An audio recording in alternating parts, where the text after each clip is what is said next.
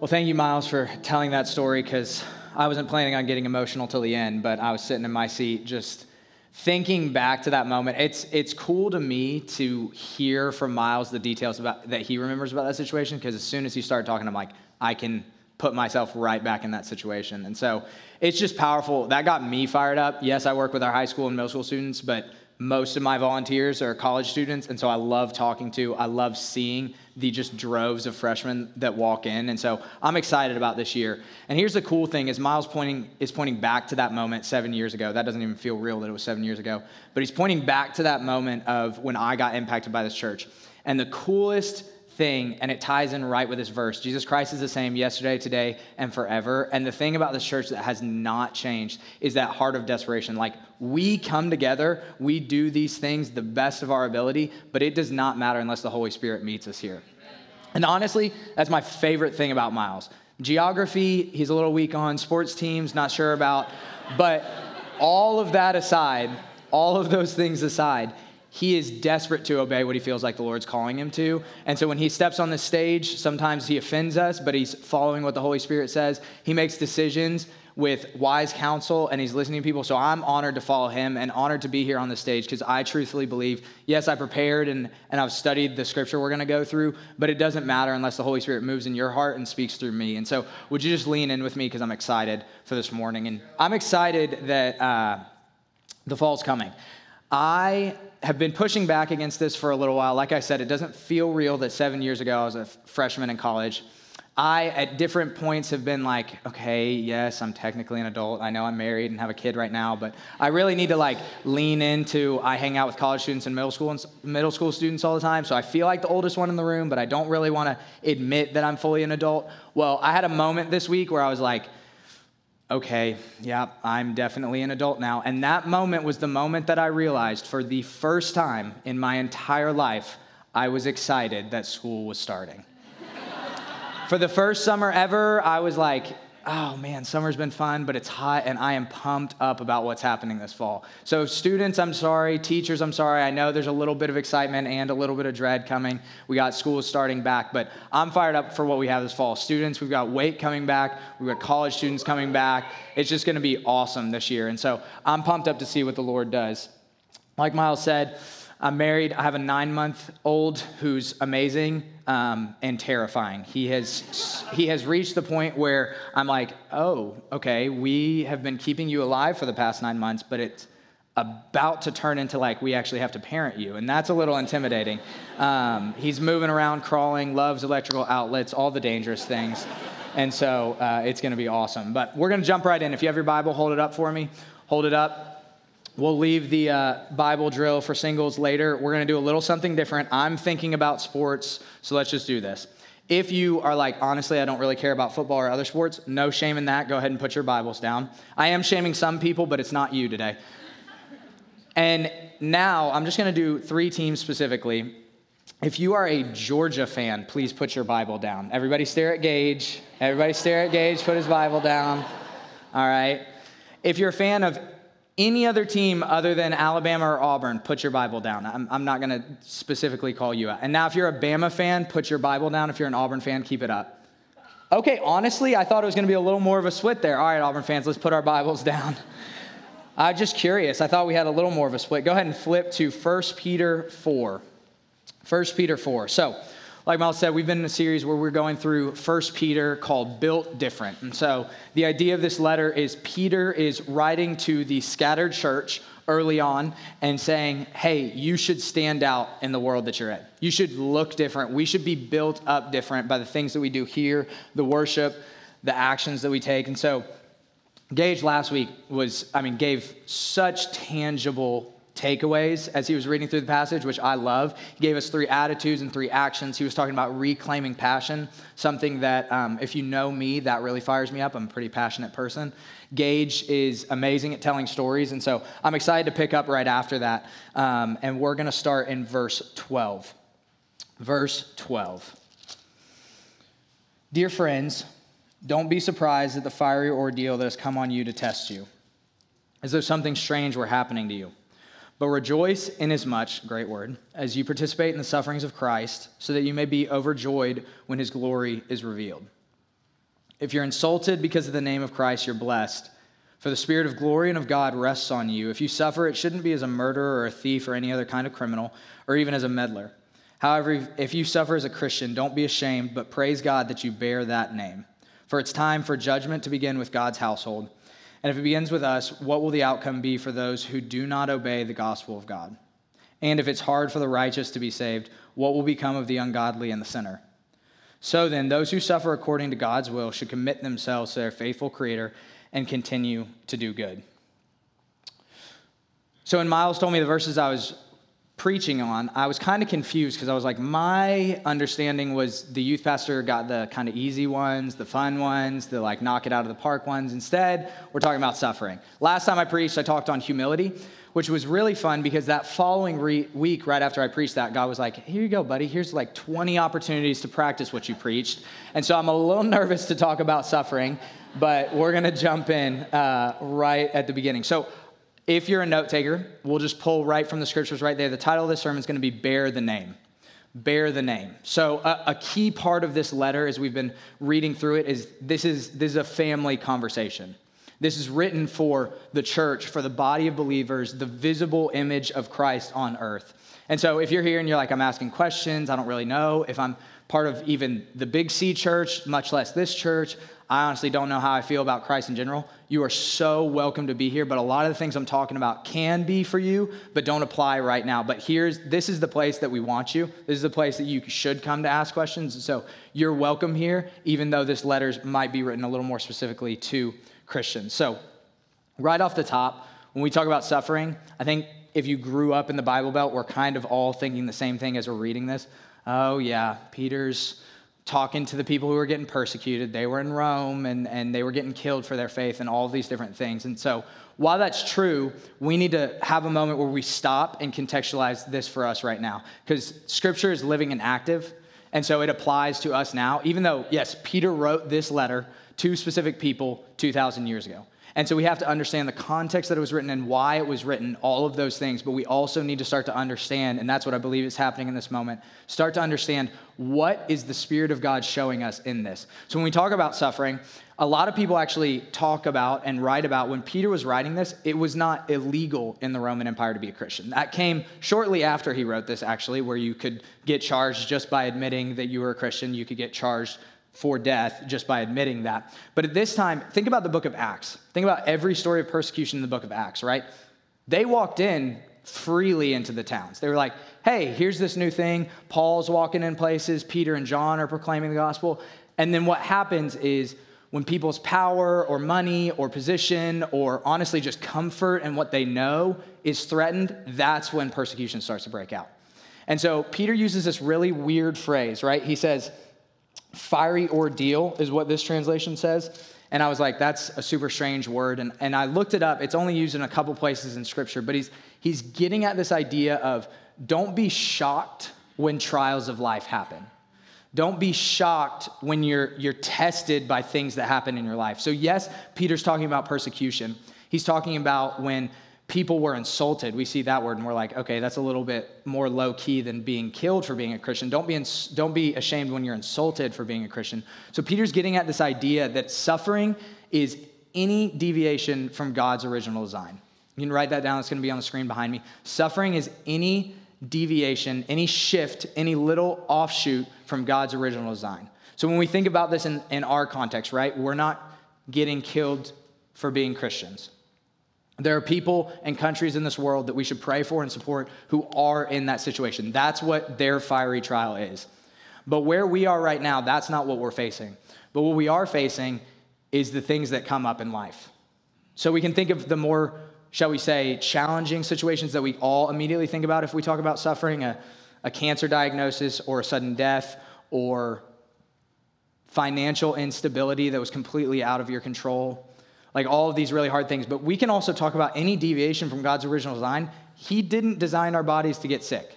He didn't design our bodies to get injured. He didn't design us to wake up with headaches, like any of those things. He didn't design us to be in, in tension and conflict with one another. He didn't design us to divide ourselves based on race or gender or any of those things. And so, any of these small little things that we face in our life, yes, we should be sober minded in how we think about them. Suffering for a middle schooler is totally different than suffering for an adult, and that's okay.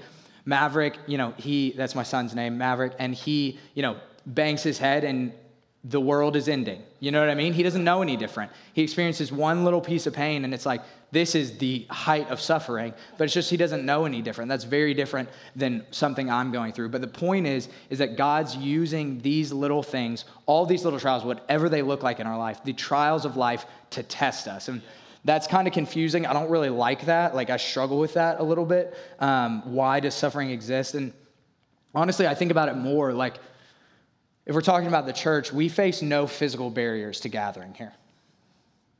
We face the barrier of COVID, yes, but in general, we don't face any, nobody's out there trying to stop us from gathering. Nobody's gonna come in here and break this up. Like, we're not facing those trials. But what I think we are facing in increasing measure, and I think should be mentioned as we're talking about suffering, is we don't have physical barriers to following Jesus, but I think the mental barriers are growing ever steadily. Like, that's why high school and middle school students, it is more normal now to struggle with anxiety than it is to not. Like mental health, a lot of people are like, no, I think we're just more aware of mental health right now. And I think that's part of it. But I also think part of it is we're not facing maybe some of the physical challenges that previous generations have.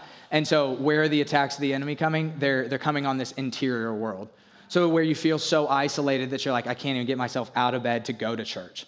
It's those things. So, as we're talking about suffering, whatever that means for you, think about context. If you're sitting there and you're like, I've had a pretty easy life, okay, you're, you're thinking about suffering probably in a healthy way. You've gone through a few things, but you're, you're kind of moving past those. But just know, like, it is promised in Scripture all throughout. We use there's a there's a principle that talks about like we use scripture to interpret scripture. So if this was the only passage in scripture that talked about suffering, we'd want to get into like the nitty-gritty of what the situation that Peter's talking about is, but across the breadth of scripture, the gospels, Paul's writings, Peter's writings, there is promise for Christians post Jesus to face suffering. Jesus said, If the world hated me, they're going to hate you. In this world, you're going to have trouble. Again and again and again, we see suffering and challenging promise to us and that's tough. Like I'm sitting here looking at all of you, and you're like, oh, I chose today to come to listen to the youth pastor tell me I'm going to suffer. I'm really excited about that.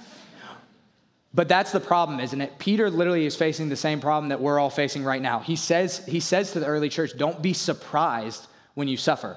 I started asking some of the people this week, just around the office, different people I saw, hey, what's your initial response, like emotionally, when I say to you, you're gonna suffer?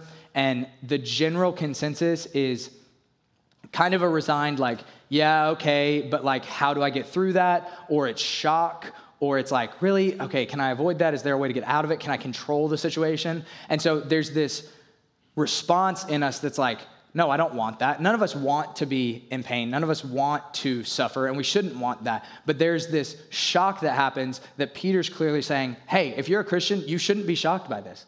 You should not be overcome and surprised when these things happen because they're promised for you. And so I think this, this context that we live in, there are so many blessings to being Christians in the United States of America in 2021. So many. Like we have so many opportunities to impact the world around us. The Lord has entrusted that to us, both financial and ability to gather and all of these things. Like those are blessings for the church to use. We've failed miserably in some areas and we've done really well in others, and I think we're getting better. But some of the other problems is like God has a plan for this context, for the stability that we have in this country, but the enemy also has a plan. And so, just if we're looking broad, general sense, what p- persecution does to the Big C church is creates zeal and passion and buy in from everybody. What comfort does is kind of creates this entitlement, this uh, pursuit of how can this look for me. And honestly, this is one of my favorite things about this church is we as a collective, not just from the stage, not just from staff, but as a collective push against that. But I think this suffering is one of the places where we're most challenged in that because none of us want to be in pain. None of us want to be uncomfortable, and that's okay. Like there is there's a lie that's put out there, especially we can be honest in the Bible Belt. Hey, go to church, do the things, but more importantly, take care of your family, have a nice life, maybe have this lake house. And I'm not coming at you if that is the life that you're trying to live. What I am coming at is that is a lie built on the lie of comfort, not on the lie of value or on the truth of value.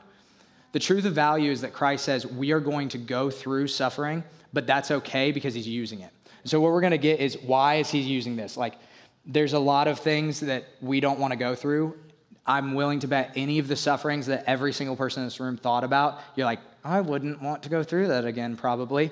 But he's using each of these things. So, what I'm trying to do, I'll be completely honest, this is my goal for the, the rest of the time that we have together.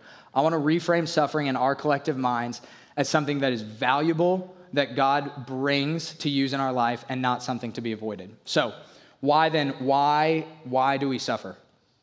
I was reading, this is going to be random, so just go with me for a second. I read a couple studies talking about women in labor. Okay, just go with me for a second.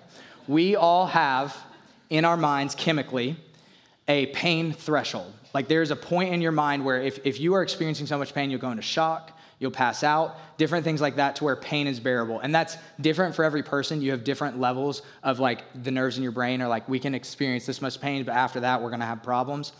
These studies pointed to women in labor, they've done tests that their pain threshold is maybe averages here for this woman, it like almost doubles during labor. And the reason I bring that up is the reason that these studies say that their pain threshold chemically in these women's brains goes up is because they know why they're going through the pain. So it's like pain that we're like, okay, that's one of the worst pains ever. So shout out to all of you moms and future moms in the room. But literally, when they know why they're going through the pain, their brains, their bodies are like, okay, wait, I can withstand this because I know the purpose of why I'm doing this. And so that's what we got to look for. Peter tells us, we're going to look through it. I'm, I'm honestly going to go straight up verse by verse. So if you want to keep your Bible open and go with me, we're going to say, why, why, Peter, are we going through this? So, verse 13 Rejoice in as much you participate in the sufferings of Christ, so that you may be overjoyed when his glory is revealed. So that's a little weird. I read that, and honestly, there's some uh, Christian offshoots that believe we should experience some of the physical things that Christ went through. That's not what Peter's saying. What he is getting at, though, is Christ's mindset of I'm here to glorify the Father and serve the people around me led to some of the sufferings and the challenges that he faced in this world. So, just as Christ is promising, the world hated me, it's going to hate you, you're going to go through trouble, but I'm going to be with you. Peter's pointing us back to that by saying, Rejoice because you're participating in the life that Christ promised you. Not a life of pain, but a life of purpose because we see why the pain happens. Uh, Hebrews talks about for the joy set before him, he, Jesus, endured the cross. So Jesus saw the value through the suffering, and that's what we're being called into. And so, literally, one of the worst, probably psychological, mental experiences in all of eternity is what Christ went through while also physically being crucified, yet for the joy set before him. And so there's something that Peter's pointing us to. He says, so that you may be overjoyed when his glory is revealed. So when Jesus comes back, there's going to be something that happens in us that looks back at every suffering that we went through, the smallest to the biggest ones, and says, that was so worth it. The present sufferings, Paul says, that we're going through are not worth comparing to the glory that w- will be revealed in us when Christ comes back. And so Peter's pointing to when, when Jesus comes back, there's something that's going to be happening in us. And, and we can go straight to verse 14. If you're insulted, see, Peter's even like, even if people make fun of you for being a Christian, because of the name of Christ, you're blessed, for the spirit of glory and of God rests on you.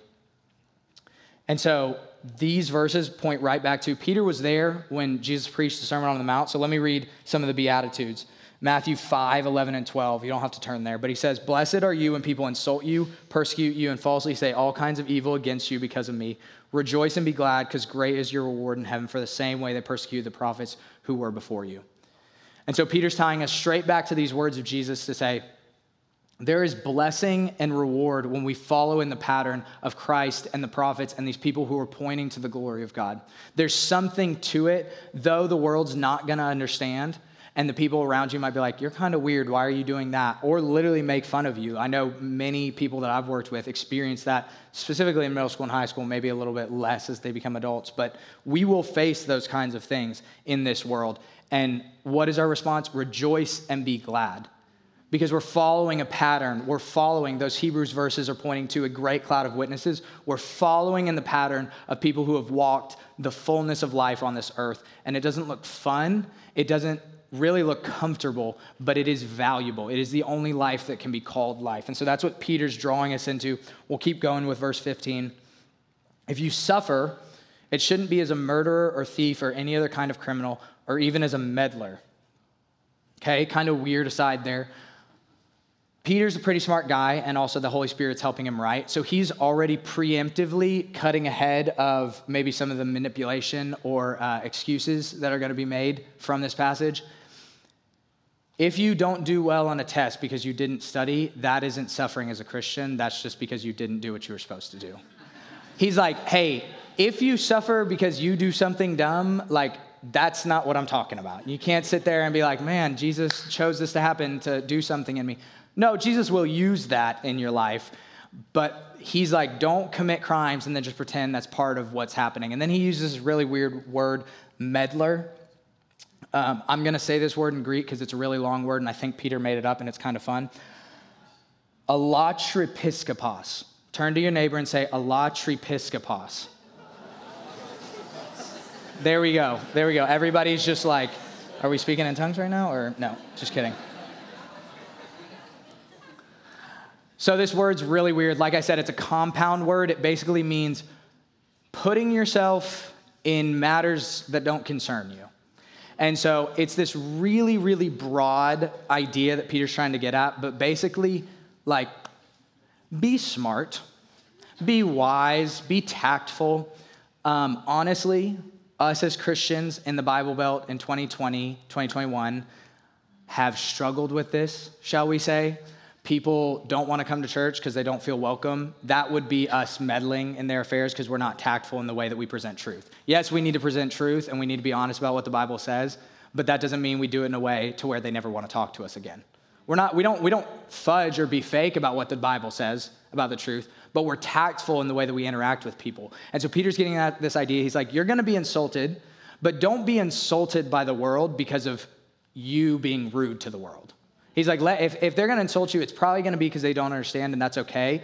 But he's like, don't let it be on you being unwise in the way that you interact with the world. Don't meddle in other people's affairs. Don't, don't be unnecessarily aggressive. So, so whatever that lands for for you, I know what that looks like in my life, but I'm just going to trust the Holy Spirit to translate that to y'all because that's a very, very broad idea. It's basically just don't consider it suffering when it's kind of on the way that you're acting. So, verse 16, however, all right, back on topic. If you suffer as a Christian, don't be ashamed, but praise God that you bear that name. And so the reason that I chose that as the title is that is the defining feature of what's happening in this passage. Bearing the name of Christ, later on, this, this book is almost prophetic. They were talking about later on, actually, after Peter was killed, the Roman emperors sent out like a memo to all their governors and was like, hey, if somebody admits to being a Christian, they can be charged with death. And I don't know the Latin per se, but the charge was the name of Christ. Like that was the, the technical charge that Christians were being charged with later on. And so, solely for the name of Christ, carrying the name of Christ on your life, in that context, they were being charged with death. And so, when we're talking about suffering this morning, we are suffering as those who bear the name of Christ. Like this is this is a family idea, like I said with this letter, but specifically with this context, we are in the family of God. And so God disciplines his family. And so you don't have to flip there, but I'm gonna I'm gonna read from Hebrews 12, just a few verses later from the ones I mentioned earlier.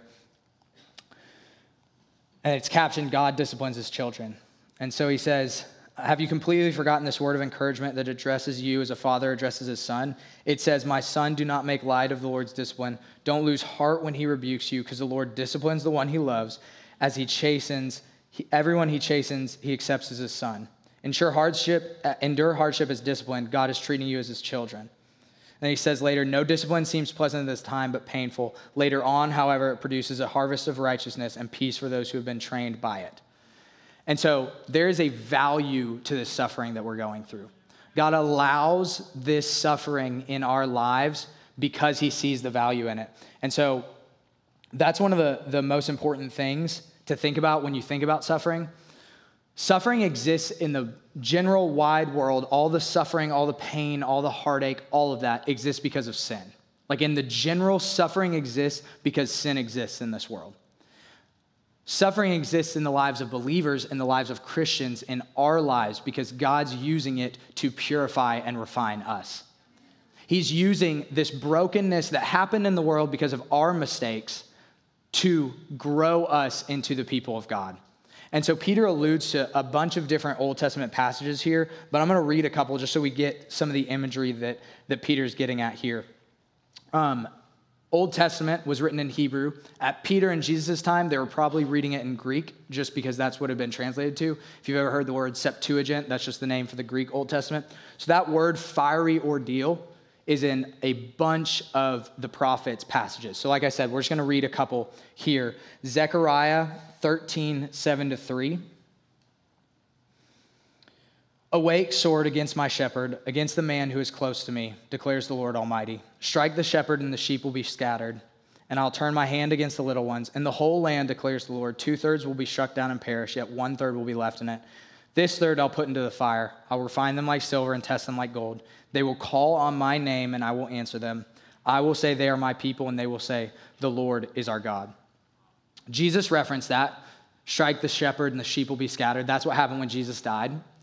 And so then we have all these weird, you know, it's like, okay, wait, two thirds, one third. It's this biblical idea throughout the prophets of the remnant, this remnant of people who are, who are following God in the way that it's meant to be. And so this is pointing us right to the church.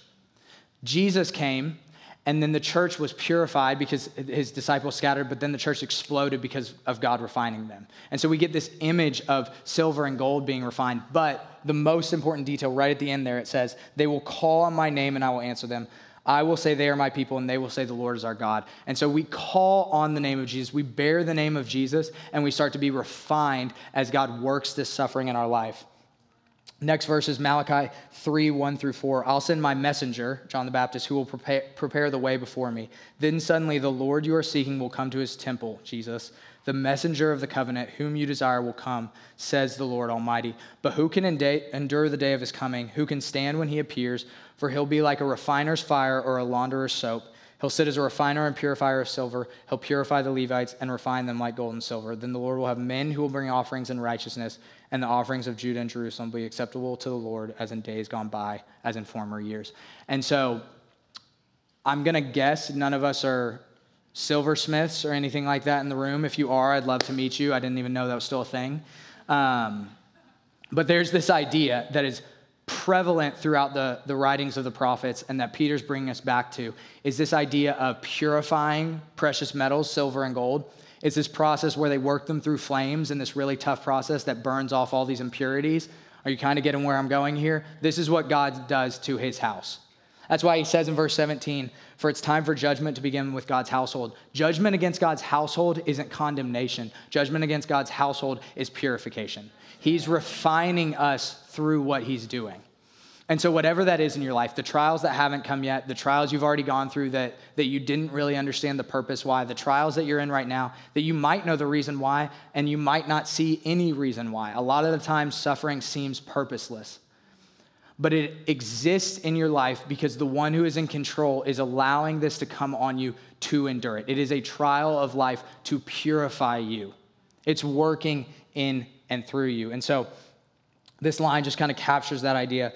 Suffering isn't proof of God's absence, it's proof of his purifying presence. A lot of times when we go through suffering, and I know this is true of me and, and a lot of the people I talk to, when we're going through suffering, it kind of feels like God's not with us. Kind of feels like he's abandoned us. It kind of feels like, God, why would you let this happen to me? But then those of you who have gone through suffering and kind of leaned into that and been like, God, what are you doing in that? Know that it's in those moments that you feel this closeness with God that you don't when things are going well. That doesn't mean God's not with you when things are going well. We should enjoy those times and be thankful for those. But when suffering is happening, there's this closeness. That still small voice of God is a little louder in us because He's doing something. He's using that in you. He's not abandoning you, He's with you in that. And so we'll go to the next verse, 17 and 18. Time for judgment to begin with God's household. And if it begins with us, what will the outcome be for those who don't obey the gospel of God? And if it's hard for the righteous to be saved, what will become of the ungodly and the sinner? So, another set of verses, as Miles has mentioned before, that a lot of times we just would love to blow past because it's uncomfortable. But here's where I have to be really, really, really honest. And I don't do this to, to incite fear, but this is to see the reality of what's happening. I'm responsible to proclaim what this book says. Hell is real, and so we look at those Old Testament, those prophetic writings of judgment's going to begin with God's household and is purifying us. That judgment then extends outside of God's household, and it's a lot worse. It's not there as judgment of purification, it's, it is judgment of condemnation. And here's the problem I sit there and I struggled with this, and I don't love saying this. And if you're here and you're like, you just said I was welcome here if I don't know Jesus, but now you're telling me there's condemnation, yes, I have to be honest with that because there's true life available for you here. You don't have to accept it like in this moment, but I would say you owe it to yourself to ask questions and learn about it. But I, I mentioned earlier, suffering is any deviation from God's original design. So if that's what we experience here, hell is not this just abstract idea. Hell is the opposite of God's original design.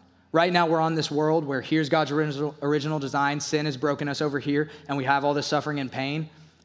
Hell is the absence of God. That's what it is. And so it's in complete opposition to the way that He designed it. And so when we read verses like that, that's what we have to have in mind of, hey, He's doing something in us as the church, and we can be so thankful for that. But there should be an urgency to us. These, these verses are valuable both for the believer and the non believer. For the believer, it should incite us to urgency because we care for the people who aren't in the family of God. We want them to be in the family of God. And so we should go with urgency. And if you're not in the family of God, if you're like, I don't really know, that should be urgency for you to ask questions. That doesn't mean you have to know all the answers or you have to fully understand everything, but it does mean that you owe it to yourself to start asking things of yourself. So, like I said, I don't say that out of uh, inciting fear, but more of we have to be honest with what the scripture teaches, and that should move us to action in one, one form or another. And so, do we seek out suffering? No.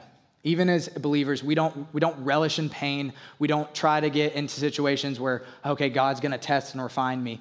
But what we do have to do is reframe our mindset when suffering comes. It's not just something that we try to get through as fast as we can or we try to control, but instead, as James said, we count it all joy when we face trials of various kinds. Trials of various kinds means you having the stomach ache or the headache that won't go away. It means the cancer diagnosis or the random death in your family. It means financial instability. God doesn't promise us financial prosperity, but it is kind of jarring in the world that we live when you don't know how you're going to pay for something that you need for your family. You can trust God in those things because He's doing something in you. So I just have two points, two tactics that, that Peter gives us for how do we reframe our minds? How do we endure suffering so that we bear the name of Christ, so that it does something in us? Suffering is not just something we go through, but something that we endure so that we can look more like Jesus. So Two points. Peter says in verse 19 So then, those who suffer according to God's will should commit themselves to their faithful Creator and continue to do good. So, point number one commit your story. Commit your story. And that's a weird word usage, right? But he uses it right there. That's the same word that Jesus used when he was hanging on the cross. And he says, Father, into your hands I commit my spirit. I entrust my spirit to you. And so we're singing earlier promises, great is your faithfulness. And so, this idea of commit your story, creator is the word that Paul uses, or Peter uses, excuse me, for God in this passage. It's not used too many times as a title for God, but Peter's using it very intentionally here to remind us hey, he's in control of everything. He built this world. He's in control of this world. He's sustaining this world. So entrust your personal story to the great story that God's writing from the beginning to the end, from, from perfection to brokenness to Jesus creating a way unto eternity when he comes back, we can trust the story that God is writing, and into his hands we can entrust our lives. So, whatever you're going through, whatever you will go through, you commit that, you entrust that to the God who's in control, to the creator who's over everything. And so, point two persevere in doing good. Suffering's a process. When I was asking people about suffering uh, during the week, a few people brought up it's this idea of a process. Suffering isn't just something that happens and then it's done and you know why it happened. It's this longer process that you go through. It doesn't just happen in a day most of the time. It's something that happens and it's on your mind and you kind of have to think through. And so, what does Peter say? He says, continue to do good. It's such a, a, a, simple phrase right at the end there, but, but he is commanding us, he's commanding the early church, the Holy Spirit's using this in us to command us that we persevere in doing good through the suffering.